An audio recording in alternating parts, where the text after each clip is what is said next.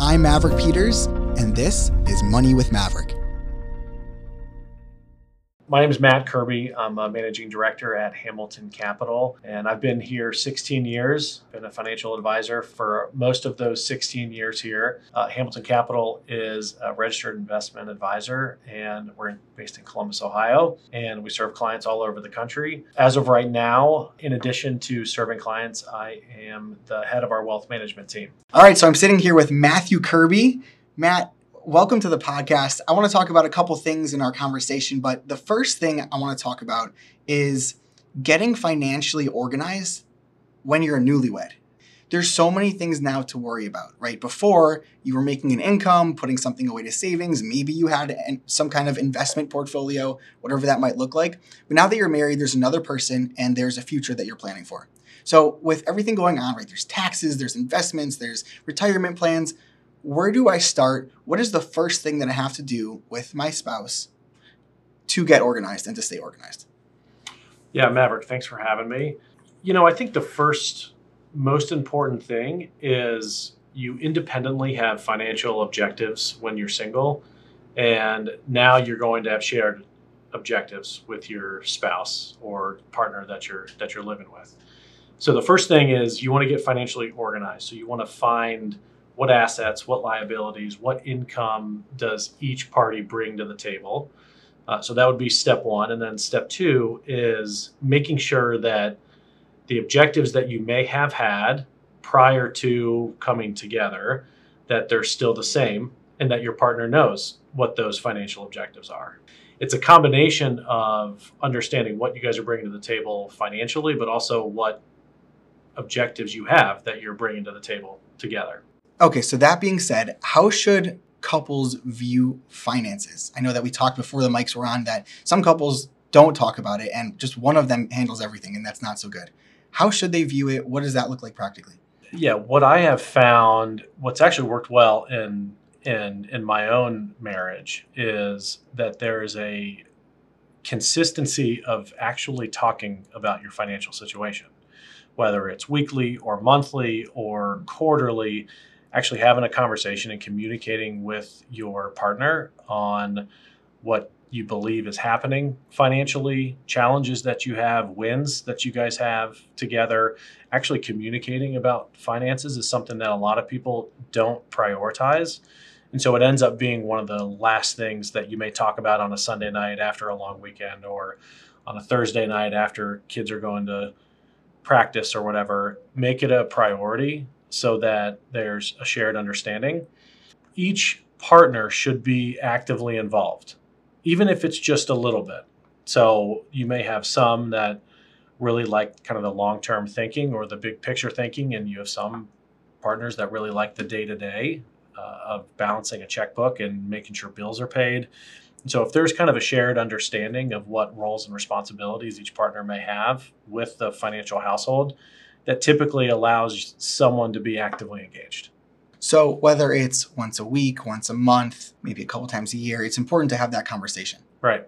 Should that conversation be with a pen and paper? Should it be verbal? I know that there's mobile apps that are out there now and websites. What's the best way to discuss the financial situation between a couple? Whatever platform you are using to keep track of your financial situation. Most banks' mobile apps are very sophisticated and they offer a lot of different tools.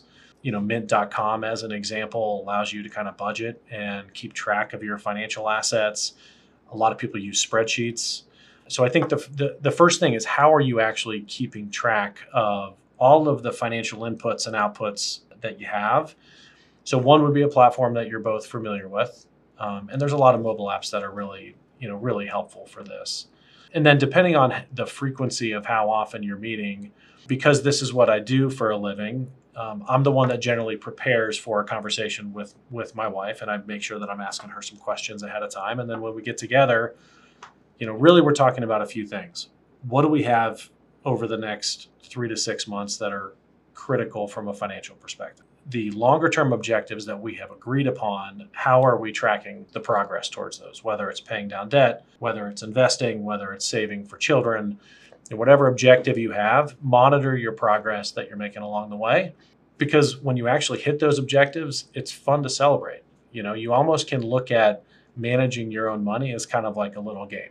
You know, a lot of people find it kind of challenging to talk about because not many people love talking about money, especially with your spouse. If you're asking if you're asking great questions of each other, you know, really kind of making it as fun as you can make it, it ends up being a more enjoyable conversation.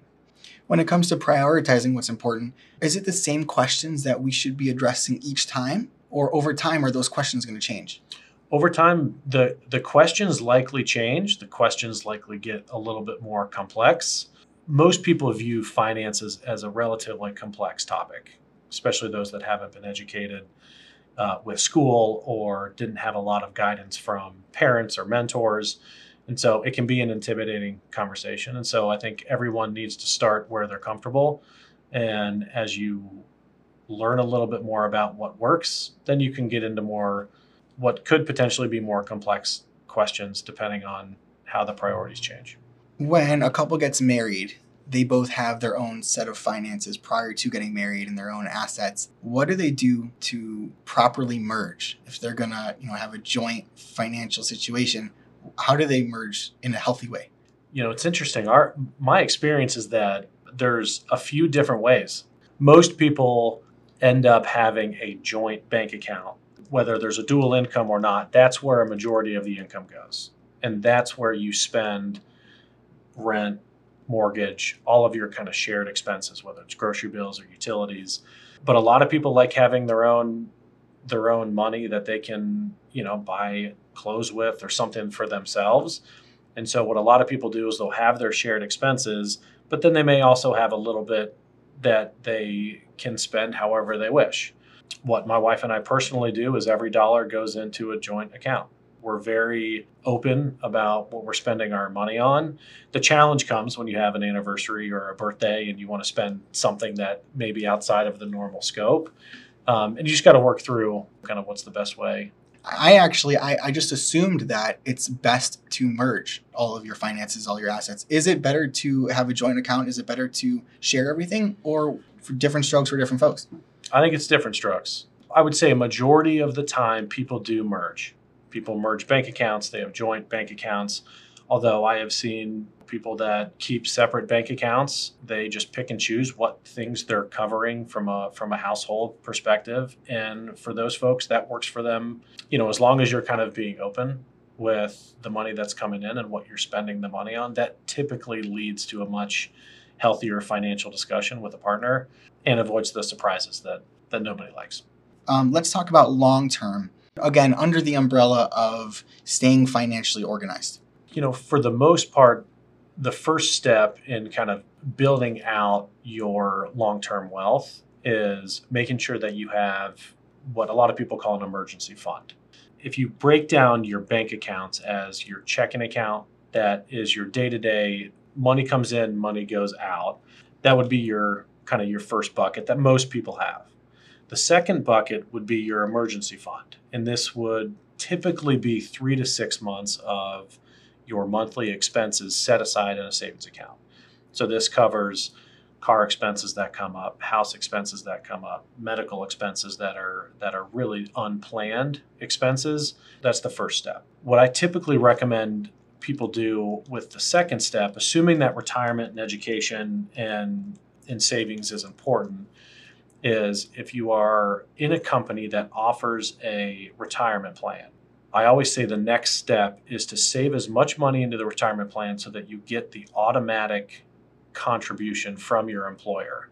So a lot of times that's 3% or up to 5%, where if you put that amount of money in, you get an automatic 3 or 5% matching contribution from your employer, which is 100% return on your money. And I think a lot of people don't do that soon enough and they prioritize doing other things, but that's really 100% dollar for dollar return the second that you make that contribution. So that's generally your first step. If I apply for a new job and get hired, if that never comes up in conversation, do I assume that they don't offer it? Or does every single employer have that kind of agreement? So a lot of times it's something that's part of kind of the benefits package that is provided, but there are some times with small companies where um, you may need to ask. you may need to ask the question and just make sure that you understand what the matching contributions of a retirement plan are, uh, assuming that it's available. What can couples do to ensure that they build a solid foundation for their financial future together? Whether it's a committed time to discuss it or it is just in passing when you're with your spouse, it's just being very open about how you're feeling about your financial situation. Um, what I what I think happens a lot of times, especially people that don't have a good sense of where they're headed financially, is you just shelve the conversation because you don't want to have it. And the second that you shelve the conversation and you don't bring up how you're feeling about your financial circumstance, whether it's good or it's bad or everything seems to be going okay, is the second that there's a little bit of pent up angst or pent up anxiety. And so I think just being just being open about how you're feeling about it you know making sure that you understand how your partner feels about it is is probably the most important thing so if we seem to have a good picture and a good idea of where our finances are standing where our money's coming where it's going to is there ever a time or what is the time when we have to bring in a financial advisor our view is that a lot of people are not experts in their own personal finances and they're experts in whatever field they have chosen to devote their time to there are some people that enjoy it uh, and enjoy personal finances and they've dedicated the time and they have the skill to be able to do it themselves. But there are a lot of people that don't. And if you don't have those three things the knowledge, the skill, the time, or the desire then you're probably going to need somebody to help. You know, most people find themselves wanting to devote their time on the things that they really care about. And a lot of times people don't really want to devote their time to being an expert in their own personal finances. And I think that's that's probably the time where seeking advice becomes valuable. It seems almost logical that in a generation, in an era where there's so much knowledge and information at your fingertips, you'd think more people would want to learn about it. But then again, we come to that idea that money is very taboo and very difficult to talk sure. about. So obviously, you'd have to bring in a, a financial advisor. Well, I think there's a there's a difference between getting the assistance that you need and hiring a financial advisor. In the past, you either hired a financial advisor or you did it on your own. And doing it on your own, you didn't really have a lot of tools at your disposal to help you do it on your own this day and age, there are plenty of apps, websites, resources that individuals have where they can really educate themselves and get guidance from, you know, it doesn't have to be an in-person financial advisor. There's a lot of resources that are that are available to people that give you the advice that you need, but you don't necessarily need to engage a financial advisor that is going to take you from A to Z on every financial decision you make. Can you recommend tools that might make you, so to speak, obsolete? What would you offer that the tools wouldn't offer?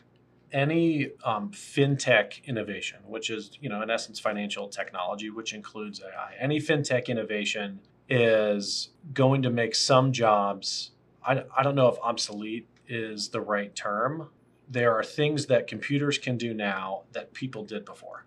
And I think any industry, it's very similar. When we used to build financial statements for our clients, we would use spreadsheets. Now we have technology that manually updates that for us. And so it makes us more efficient and allows us to serve clients better and, and do better things. And those are available to our clients as well.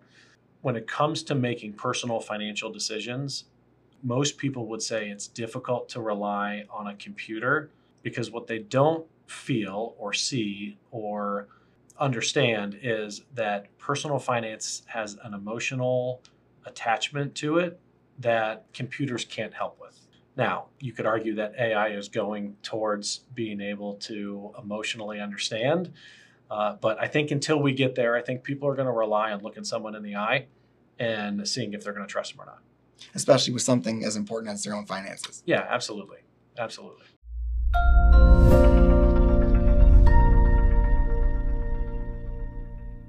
Hey, before you go, thanks for listening to this episode of Money with Maverick. If you enjoyed the show, share it with a friend. And remember to meet me over on YouTube to catch my video summary series. You can send me an email at moneywithmav at gmail.com. And for more fun content, visit at moneywithmav on Instagram. Catch you guys in the next one.